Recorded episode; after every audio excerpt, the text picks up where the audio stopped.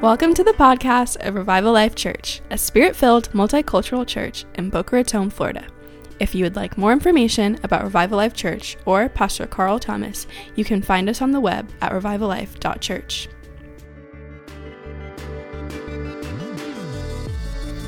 A big hug. Somebody a big hug and go ahead and have a seat. Open your Bible somewhere. I mean, you can give them a big hug unless you're not hugging, and, and in that case, just give them a spiritual hug. You know, thoughts and prayers type of thing. I'm going to grab my water here. Thoughts and prayers, thoughts and prayers. How you guys feeling today? You good? yeah, yeah, yeah. No, come on. Come on. If you're going to do it, go ahead and do it. How you doing, Mike? Good to see you guys today. I'm so glad uh, that I'm on this side of the ground today. How about you? Amen. Amen. We're in trying times here, uh, that's for sure. But uh, I am so thankful that my faith is in Jesus Christ, not in any man. Amen. I'm so thankful that I have a heavenly hope. Come on, if you're going to give him glory, give him glory. Come on. I'm so thankful that I have a heavenly hope and I'm not stuck with what the world can come up with. I'm so thankful that um, I have learned to cultivate thankfulness in this season and to be founded upon the sure rock of Jesus Christ, which is not shaken. Amen? Everything that can be shaken, the Bible says, will be shaken, but the Lord Jesus Christ is not. And I want to be founded in Him. And that's not just, um, that's not just some mental thing where I uh, refuse to believe what's going on is real. Uh, you know, uh, you've probably met people like this who uh, over spiritualized everything and their marriage is falling apart uh, yet they still say, I'm not shaken. Well, you better be shaken if your marriage is falling apart, right? That's probably why your marriage is falling apart, right? You might want to put a little more focus in it there. Uh, but in, as opposed to just denying reality, it is finding yourself firmly founded in Him. Uh, I'm going to say a little technical thing here. You can ignore me. If we could switch the white lights, I'd super appreciate it. Switch it into preaching mode. Thank you so much. It's like uh, I got a train, like I've told you before. I'm coming down the track, and here they come at me. Here we go. But you got to turn off the worship one. Now I got them all on. I got every white light we own into my eyeballs. You guys are just big spots of white right now. Hey, thank you to everybody online who's joining us this morning. We love you guys and uh, hope that you are going to take part in our gift of hope. I want to say very quickly before I get into this.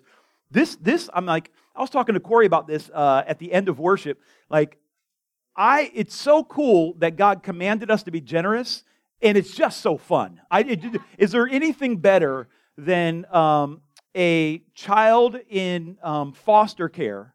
Like, that's awful. Anybody would say, you know, no matter how bad your home was, not having your own family is probably not a whole lot better, right? So it's good that you're not in an abusive situation, but now you don't even have a family. And um, like, so here, here's one I grabbed uh, just now off the table a girl, 13 to 17, wants a ceramic hair straightener. Now, what, what would it be like to be in foster care and you can't even get your hair done the way you want it? And then you get to buy her the thing to get her hair right. Come on. Like, what, that, that, that's, you know, a lot of people say, you know, well, when I'm rich, I'm going to get a, uh, I'm going to do a, a, youth program or I'm going to, well, if you won't buy a girl in foster care a hair straightener, you probably won't spend your money on a whole program, right? So, you know, don't, don't push your good works off to the future. Right now. Start right now, amen? Like, I, I have a, we have a bunch of these, and, um, and uh, I, uh, I had some money that I was just sitting around. Um, not, not, I'm not like, you know, that, what's that, Daffy Duck thing with sitting on the money pile tattoo that people get, right? I'm not that guy. Um, uh, but uh, I had some just a little bit of money that was gifted me, and I was like, just waiting to spend. I'm going, you know, like, I, that's where mine's going. I'm buying kids Christmas gifts who don't have a home. I am super excited about that. That's, I know it's selfish. I don't care, but Jesus said I can be selfish about that. Just get some pleasure out of helping people, right? That's what I'm doing. So let's just let's just be the that that person, right? Let's just be that person. Um, you get no credit on earth for this. You're not going to meet these kids, but that's what it means to store riches in heaven. All right. Hallelujah. So we are in our uh, message series, The Gospels, uh, because we need to get firmly rooted in the Word of God in this season. And uh, have you enjoyed this? I, have really enjoyed. I've enjoyed the message series, and I've enjoyed reading the Bible with you. Uh, let me speak a word about the Bible reading plan we're doing. Let's say that you were all gung ho on the first, day of it and you did the three chapters and you commented in the second day you're like well you got one and a half chapters you're like i'll finish it tonight and you didn't and then wednesday you you know whatever and so thursday you gave up listen if you miss a couple days just jump on the day that we're on right if you can only read a chapter or two read a chapter or two then skip to the leave a comment thing and just participate with us right this isn't don't like oh now i got to read six days and i can't do just read it some other time get on the day with us right? Right? if you miss a life group, come to the next life group. We're not going to tell you to talk about what we talked about last life group. Like just come join us. Okay? Just be, be free of condemnation. Right? Just be free of guilt, be free of condemnation. Reading the Bible some is better than reading the Bible none, right? So just jump on and join us. Get the get the app if you don't have the Bible app and get in the reading plan and comment like we've been commenting and it's really cool to see what other people are getting out of the same stuff that we're reading. Amen? Amen. I've really enjoyed it. Some of your uh, comments have really challenged me. It's uh, been really, really good. And so today we are continuing. Last week we talked about the book of Matthew. Uh, did you see any of the stuff that we talked about last week in your reading? Thank you, honey. I appreciate that. So, so we know Sam and my wife read the Bible. That's good. Thank you, Jesus. Hallelujah. Um, I, I did. Of course, I wrote the message, so of course I, I saw it. Um, today we're going to be in Mark. And as we, as we read these things, as we read the Bible, a lot of the world, um, a lot of people who don't know God, uh, they, they, they, they make up things, uh, they make up answers to things they don't know the answer to, and they're convinced that their answer is the right one, right? Like they're convinced that this thing that they invented in their head is real despite the fact that you know a couple billion people throughout the last several centuries have testified to the same thing right like last 2000 years a couple millennia um, you know those of us who uh, you know have met jesus see him in the word um, and uh, to say that this was just some invention from some people who were creative minds a couple centuries later it, it sounds cool uh, but it doesn't add up right um, how do we know that it's real how do we know that the book of mark is real and it wasn't some act of fiction later. Now, you can read this, it's called apologetics. You can study apologetics, and it's a pretty solid case here.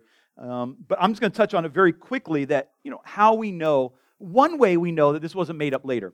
Uh, first of all, there were people in, uh, you know, around 120, we have manuscripts written by people who weren't Christians uh, in the first and second century, uh, as well as Christians, uh, bishops, who, in writing letters to other people, talk about the book of Mark. So, starting around uh, the year 120, we have people referring to the book of Mark that was already written. And, so, Mark was written around the year 64. So, if you think that about 60 years later, what happened about 60 years ago? We're talking about the 60s.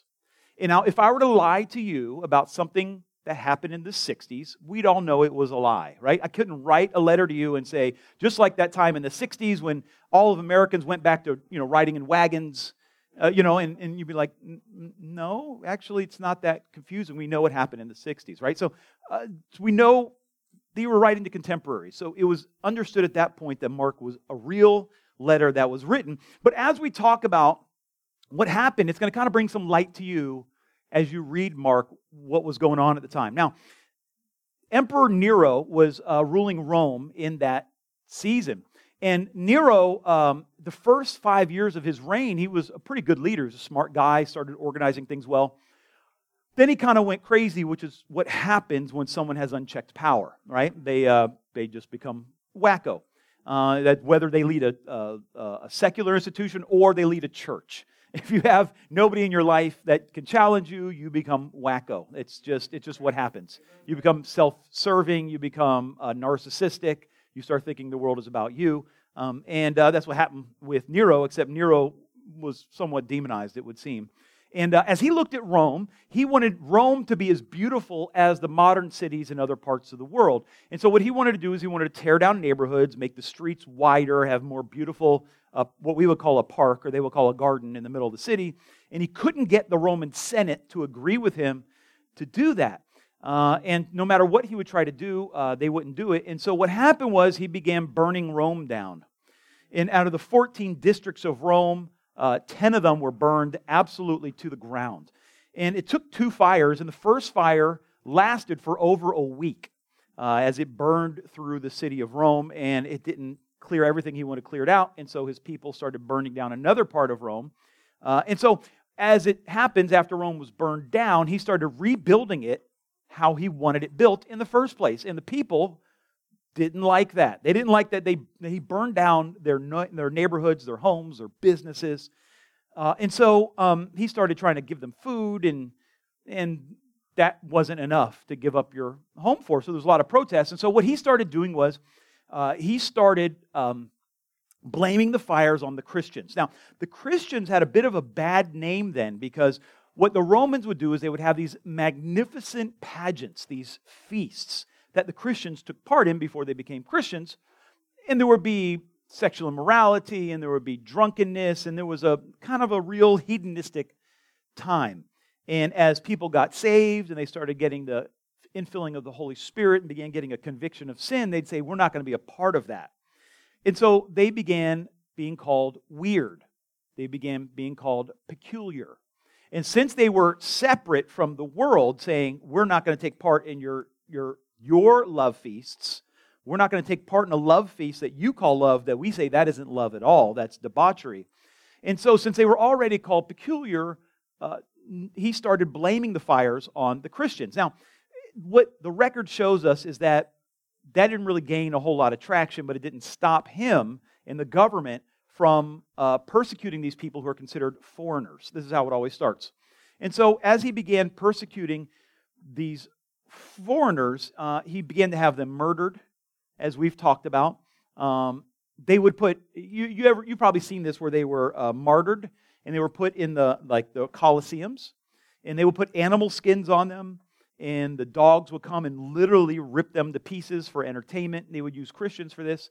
We talked about how he would light them on fire in his garden, uh, and he was just torturing Christians. And now, around this time is when there's two datings, but we'll say we'll go with this one. Uh, First Peter was written, and this is where Peter is talking to the people of Rome. Now, Peter uh, was in Rome at this time, uh, and this is where you read in First Peter this trial by fire that he's talking about. He's not talking about some future apocalyptic event.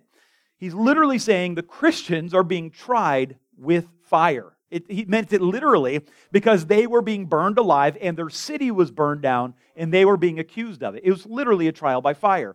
And so Peter is trying to encourage these people listen, we know it's true. Stand up to this trial. Now, Peter's assistant, of course, was Mark, uh, and they were co evangelists. And uh, Peter had walked with the Lord, whereas Mark was not one of the 12 disciples. And Mark was there. And around this time, Peter was martyred. Uh, Peter was murdered, and, um, and Mark wrote what Peter had been saying. So Peter was saying there was this oral tradition. So you got to figure Jesus had been murdered about 30 years earlier. So not some foreign event like something that happened in the 90s, we'll say. And so some of you, that's a long time ago. Some of us, that's not very long at all, actually, right? Like that. It wasn't that long ago. Uh, and so, uh, you know, they're talking about what happened in that season. And uh, Mark wrote down the, the oral tradition by the inspiration of Holy Spirit. What we have today is called the book of Mark, right?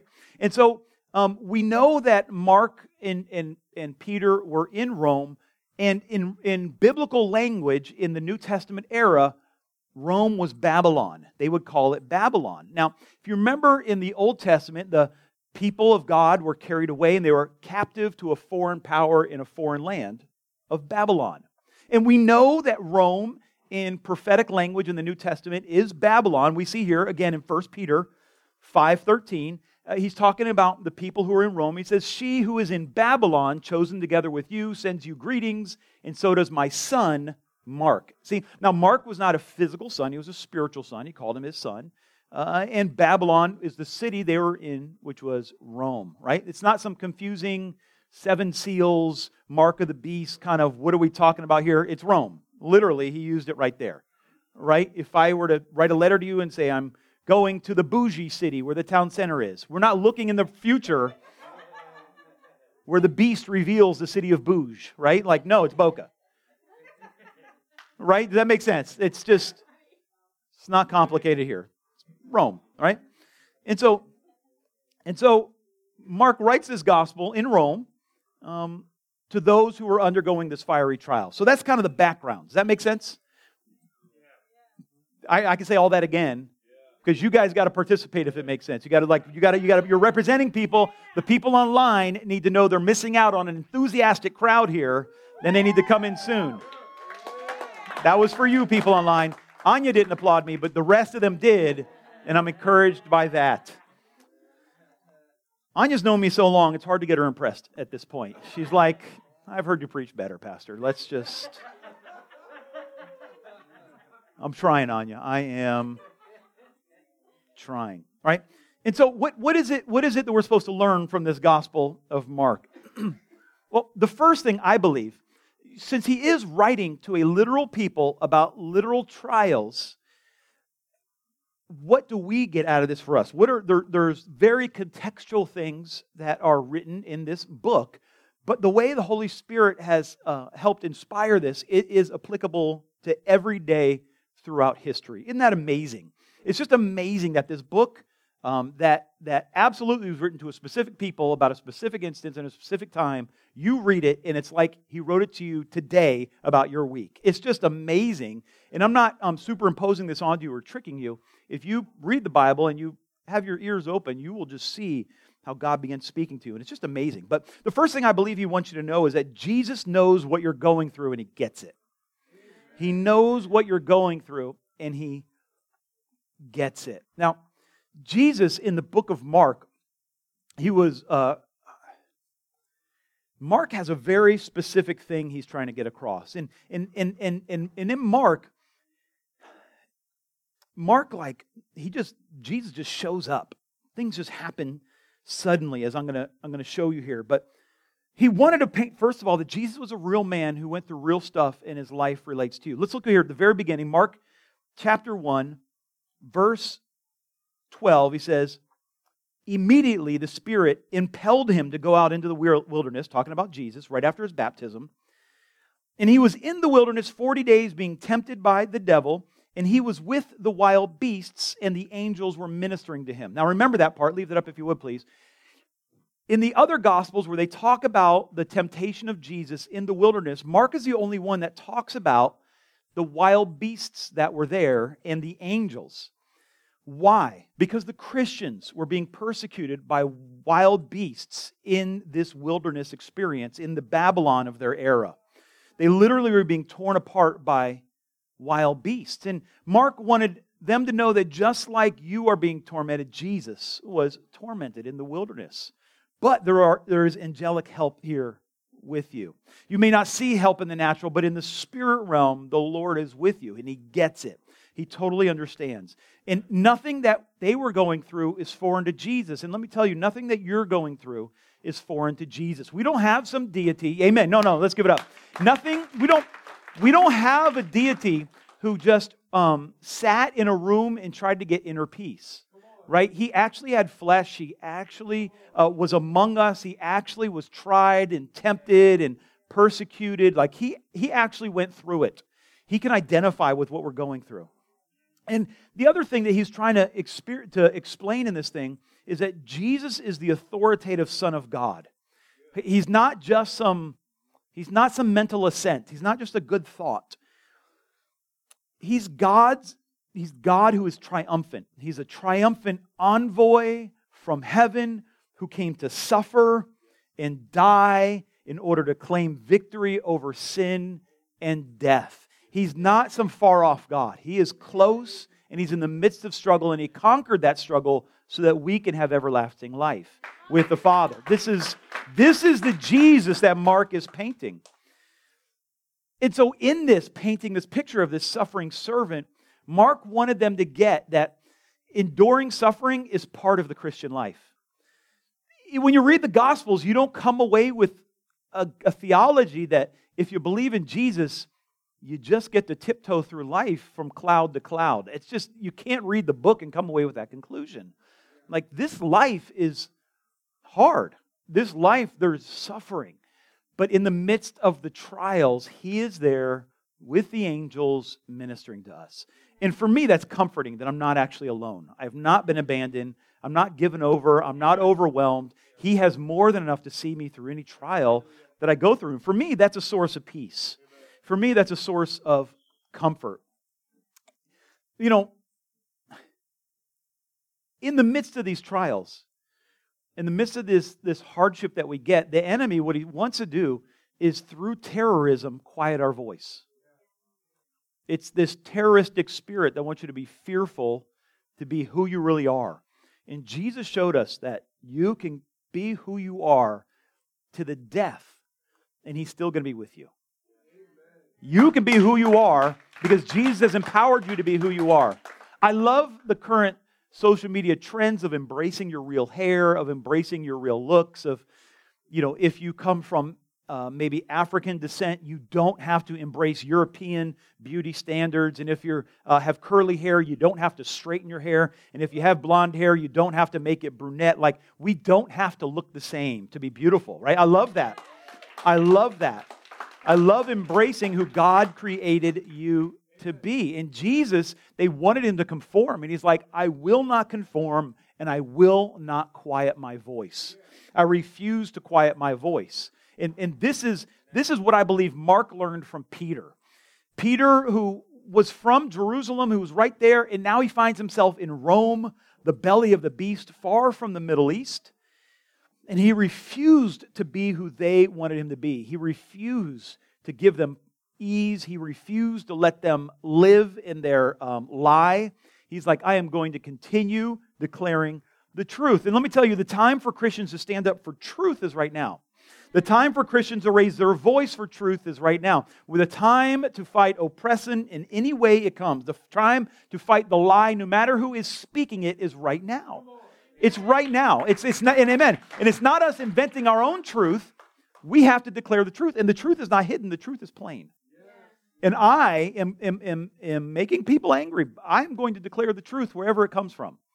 I don't care who's speaking the truth. If you're speaking the truth, I'm standing with you. Um, I, I, um, I want you all to stand in the truth, even if you believe it different than me. I, I don't, I don't, I'm not looking for clones. I'm tired of Christian clones, right? Stand on the truth, uh, but make sure it's the truth. Like things like, I don't know, evidence helps. Don't make stuff up and because your favorite prophet said it, declare it's the truth. A word, the word of the Lord is tested seven times, and after seven times we can't see it. It's probably not the truth. Right? It's probably not the truth. And I want you guys to stand on the truth. And if you're not sure, say, I'm not sure, but this is what I believe. That's not complicated. Pride makes us stand up for things like that we, we attach our ego to our opinion. And that's exactly what the enemy wants. We need to, we need to model humility and repentance. See, there were rumors and there were accusations about the Christians then wars and rumors of wars, as, as the Bible says, being said about the Christians. And these accusations were all against them. And in the midst of it, Peter and Mark, they came with proof of the living God. They talked about what happened. They were witnesses. I'm telling you what we have seen and believed, as John says. Now, we know that Peter was impetuous, right? Like, he wanted to get things done right now, right away, absolutely, this very moment. And so, uh, for that reason, uh, Mark is associated with the lion. Uh, the lion it, it, leaps very quickly. Uh, you can see in the four pictures here, as we've put up uh, several times, uh, the four thingies there. Yeah. So we keep coming back to this because it looks fairly ridiculous, but it's it's clear. Um, we see a mark here with with the lion, and we like to think it's because of we're going to rule, but really it's because it was a, a it was very um, stealthy and he would suddenly show up on the scene and, and, and, and do his thing. Now, if you look through iconography and pictures of Luke, here's another painting, uh, an old painting of Luke uh, with the lion.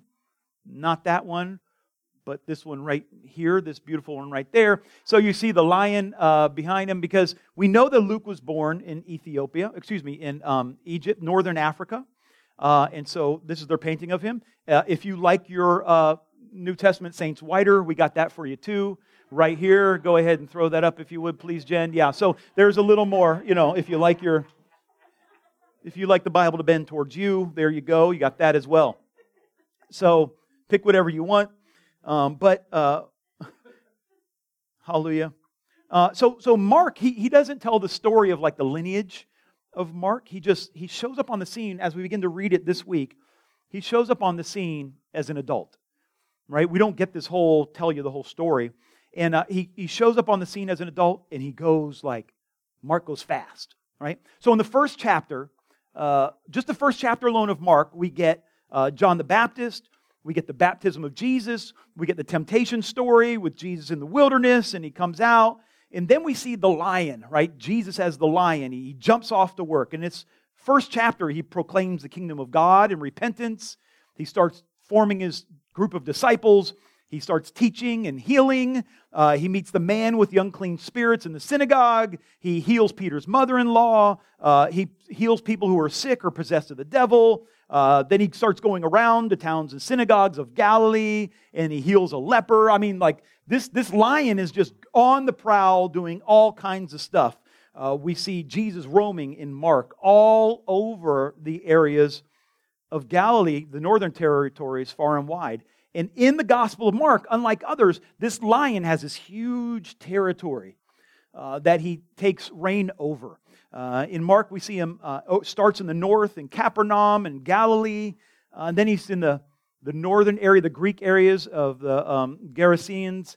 Uh, he goes to the Decapolis, uh, Nazareth. He comes down to Gennesaret, Tyre and Sidon, and he comes through Bethsaida, Caesarea Philippi, then Galilee and Capernaum again. And then eventually he heads south of Judea to the road to Jerusalem. There's 40 scene changes in Mark. Like he's like, we got stuff to do, got places to go, people to heal. Like we got stuff going on. That's that's Mark's Jesus. And so if you're kind of a fast-paced kind of a person, let's get stuff done, you're probably to like Mark, right? This is this is who he is. But there's a point uh, to this. He, he he says that in the beginning, there's there's like kind of these scenes I want you to show. In this first kind of section, we have this hidden Messiah. Right? We have this hidden Messiah. He's hidden. He tells people don't talk about him. And in later, we see Jesus known as the Messiah. There's these two phases. And Mark makes this point, and this is the point he's trying to make that we need to make a public decision about Jesus. A public decision has to be made about Jesus. This is the point uh, in Mark's gospel. I think I even wrote it on a slide. Watch this. Well, it'll be up there eventually. So, really quickly, let's go through this very quickly. In Mark chapter 3, starting in verse 20, I want you to see there's this style that Mark uses to write it. Right? Okay, so Mark chapter 3. Mark uses this example. As you read it this week, are you all sticking with me? I got a lot going on. I'm running out of time, so I'm talking quickly. Okay. like the lion. The Spirit is upon me. As you read Mark, he uses this literary style, which is so cool. When you take a step back from the scriptures and you look how they're written, I consider myself a writer, uh, but if you if you're a writer and you read a good writer, you're like, I'll never be that good. Or if you know, you, whatever you do, you bake, and then someone brings you over something, you're like, why am I even baking? Right? Like, it's kind of that when you read it. So Mark has this style where it's called the sandwich, right? Kind of a one-two-one. So what he'll do is he'll be telling a story and in the midst of a story, he tells another story to uh, show an example or flip the meaning of the story. So you understand the big story with the little story he has in the middle. Watch this. So in Mark chapter 3, verse 20, uh, he talks about. Um, he, they talk about his family, and we see here he came home. Jesus had a home, right? He wasn't a wandering vagabond bum. He actually had a home right? Jesus came home, and the crowd gathered again to see to such an extent that they could not even eat a meal. When his own people heard, that's his family, when they heard uh, of this, they went to take custody of him, for they were saying, He has lost his mind. So his family, we see, Jesus had already healed, preached, delivered. I mean, miracles had already been happening, but his family said that he was out of his mind. That's what happens when you get really saved. And people don't know what that looks like. They're like, this child done gone crazy. And then they start doing things like, well, why can't you go out with these other people who aren't saved? Why you got to do everything with Christians? Like, why weren't you arguing with me when I was in the club? Why, why now that I actually want to stay in the Word of God, I want to hang out with believers? Why all of a sudden now you got to be all up in my life, right? Because the family doesn't always get it. They didn't get Jesus, and people who don't know Him won't get you. They won't understand the motivations in your life for truth. And so when that happens, don't be upset. Like, it's biblical, right? It's right there in the Word, right? So his family didn't know what was going on, and they thought he was crazy. Let's skip to the end of this story Mark 3 31, right? His mothers and brothers had arrived and they were standing outside. Now, they didn't go in to really hear what he was doing. They're not going to go to the church service with you, maybe, right? They're not actually going to sit down and ask you to explain what's happening. They're going to stand outside and send somebody to come get you, right? So they came, they showed up outside and they sent word to him and they called him, right? And so, verse 32, a crowd was sitting around Jesus. Now, we got a crowd who are enwrapped with what Jesus is saying because they've seen that he's the Son of God, that he's a miracle worker, that he's a, a, rabbi, he's changing their lives, he's a prophet. And his family is out there sending for him, wanting to, you know, stop that nonsense. Come on outside, right? You getting the picture? Yeah. Okay, so a crowd was sitting around him and they said to him, Behold, hey, your mom and your and your family's out there and, and, and they want you. And he's like, Who's really my mother and who's my family? Those who do the will of God right? These are, behold, my mother and my brothers, for whoever does the will of God, he is my brother and my sister and my mother. Now he's not denying family here. He's like, listen, if you if you if you don't get me, you're not really family with me. You can't just say I go to church. You can't just say I've read the Bible. My real family are people who get who I am. Right? Who get it. All right? So here's the story. Now, in the middle of this story, we have this other story. Right? This is so cool. And in the middle of this story, Jesus cast the devil out of somebody. Right? And as he cast the devil out of him, here's what the people said about him, the scribes, the scribes, verse 30, verse 22. And it says, The scribes who came down from Jerusalem were saying, He's possessed by Beelzebul, and he casts out demons by the ruler of demons. So, in the middle of his family not getting him, here we have the religious leaders not getting him. And Jesus is trying to explain that just like his family doesn't get it, Mark's trying to explain, just like the family doesn't get it, the people who are closest to him, the people who are supposed to get it, didn't get it. And he's explaining how these religious leaders think they know something. But if they really were religious leaders, they would know who the Messiah was. And people who don't put the Messiah at the center of their faith don't get it. They're off. Just like his family is no longer his family because they didn't get it. Does that make sense? And so when you know what you are called to be by God, and your family's like, don't you, you'd better just stay in your place. Aren't you just the son of the carpenter? Weren't you just born on the backside of nowhere? Shouldn't you go ahead? He's like, no, no, no, no, you don't get me. Now, you're still family to me. We know that Jesus told the disciples take care of his mom. So we know he didn't disown them or shun them like a cult would, right? Uh, but they, his real family are the people who get him. The real family are the people who get you. Don't hear any cultic thing where I'm saying cut off from family, leave, like, not what we're saying at all, right? But you don't bend to people who don't know Jesus. you can't bend to people who don't know him because they do not hear what you're hearing. They don't see what you're seeing. They don't understand the promise that's before you. They don't understand what God's put in your heart. And so he's saying, just like my family is not really my family because they don't get me, these people are not really the leaders of God's religion because they don't get me. He's, mar- he's marking a difference. And so in this season, in this whole season, we get what I call cloudy Jesus, seeing him cloudy. And Mark is telling this story about the people who see Jesus cloudy in this whole time. When they get it, he tells them, be quiet. It's not the season for Son of God Jesus yet, right? It's cloudy Jesus time. And we see this in Mark chapter 8. You can read this later. And in Mark chapter 8, uh, you all know this story. They're in Bethsaida and they bring a blind man to him, right? And uh, in verse 23, it says they took the blind man and they brought him out of the village, uh, spit on his eyes. I have no idea why. Uh, well, I have ideas, probably none of them are right. Um, and he asked him, Do you see anything? Right? Jesus, they spit in his eyes and some dirt, whatever there. And um, they said, Do you see anything? And he looked up and said, I see men. They're like trees walking around. Right? So here we have trees, men like trees, trees that have been killed. We just have papyrus. We don't have the living man. We don't see the scriptures clearly, right? So we have religious leaders who don't see clearly. And then he took him again. He looked intently and he was restored. And then he began to see everything clearly. And he sent him home saying, Don't enter the village. Don't tell anybody what happened. Go home and be restored to your family. Now, I've used this scripture to see many, many, many people healed.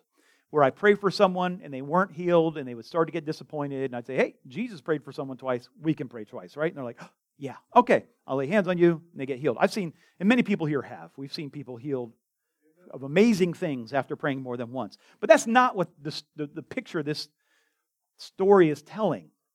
Though it's good to use it for that, the story this, this, this parable is telling is that Jesus was cloudy to the people who should have seen instantly. But he's saying, hey, there's going to be a revelation to people where they will see him clearly. Just because you can see things cloudy is not good enough. We need to see clearly what is written on these trees, right? This paper, what has been written. And so later in the story, and as we read it together this week, I want you to, I want you to see this. Uh, Jesus becomes the promised Messiah, right? This is the Jesus, the promised Messiah. We start seeing it around uh, Mark chapter 10. And around Mark chapter 10, there's another story, and they came to Jericho, and as he was leaving Jericho with his disciples and a large crowd, a blind beggar, say blind beggar. We see a second blind person, right? But this man is begging. Uh, he was named Bartimaeus, and he was a son of Timaeus. Apparently, that meant something to people back then, who this person was, right? Uh, since they're saying who he was and where he comes from. And he was sitting by the road, and when he heard that it was Jesus, now watch this, the Nazarene, that's Jesus the man, right? Mark emphasized that Jesus was a man, who lived the real life, Jesus the Nazarene, he began to cry out and say, Jesus, son of David. That is the name of the Messiah. That's the promised Messiah, was the son of David. He was not Jesus the Nazarene, he's the son of God, son of David.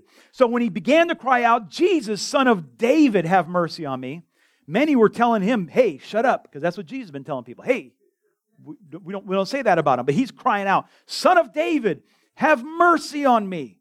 In Jesus. Now that's that's that's not just a prayer for healing now. That's the Son of God who would show mercy to the world through the forgiveness of sins. Here we have the blind man prophesying who Jesus really is because he's not leaning on his own understanding. See, the blind man can't lean on what he's seen, he has to say it by the Spirit. And so now we got blind Bartimaeus prophesying who he really is by the Spirit. Natural Israel had left this man as a beggar. Jesus recognizes him as a prophet. Watch this.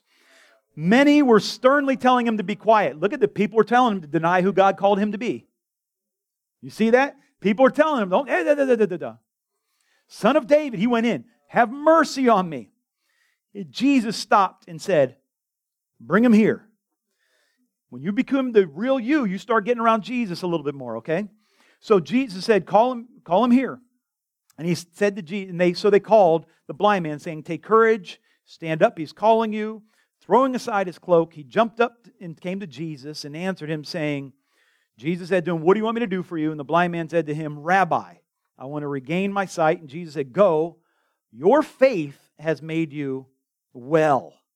Immediately he regained his sight and began following him on the road. What faith did he gain his sight by? His faith in healing? No. Faith in Jesus as the Son of God. This is not healing faith. This is not word of faith. This is not the declaration of faith. This is faith that Jesus is actually the Messiah promised to come. That Jesus is the one who has authority, the king, the lion, who rules over everywhere he goes. This God, this Jesus is your healer. This is what Mark is declaring in this gospel. Now, from now on, people would not need a second touch of revelation to find out who he is. He has been revealed as the Son of God. So, as we read together this week, I want you to be looking for this shift that happens in the Word and how we, they start treating him differently after this revelation. Before, when he got a little pushback, now they want to murder him. Before, when they just tried to dismiss him and marginalize him, now the religious leaders call him a threat and want him dead. Now the hurting run to him for salvation, to be restored to the true Son of God. Can you say amen? amen? Stand with me if you would. And what this says to me today is just like Mark was telling these people in their fiery trial listen, things may not be pointing to the rosy picture you thought was coming with Jesus. And uh, I want to apologize to anybody here if you've been lied to and you've been told that, you know, if you put your faith in Jesus and you give the right amount of money, it's, it's a lotto and you just pull the handle and everything's going to be beautiful from here on out. It's just not the gospel. Um, it's just not the gospel. The gospel is in the midst of fiery trials, He is with you. That is the promise. And the whole gospel of Jesus Christ is not, hey, it's a life improvement program. It's a He's God, let's recognize it program. And with that, there's some benefits. I, I don't have to, um, I don't, I'm not going to buy this girl a ceramic hair straightener, and I know there's another one uh, back there. I'm not going to buy her a hair straightener because I know it's going to make my life better. I'm going to do it because God wants us to be generous. But a benefit is going to be my life's going to be better. Amen? So today, this week, let's make a conscious choice right now. Let's just pray really quick in your own mind. It's whisper in your own words. Uh, just whether you're ready to make this decision or not, and I hope that you are. And if you already have, maybe it's time again just to say, you know, Jesus, you might want to name a couple sins you need to be forgiven of that you've committed in the last week. Maybe where you came up short of those Beatitudes that we confessed together at the beginning of service. And as you confess that, you don't have to feel guilty like the world feels guilty and beats themselves up. You can be thankful that we have a Messiah to forgive your sins. And you can just say at the end, say, Jesus, I believe that you are the Son of God, and I thank you for dying for my sins. Thank you for washing me clean. Help me to live like I know the truth. Amen. Amen. Thank you very much. Come on, let's. let's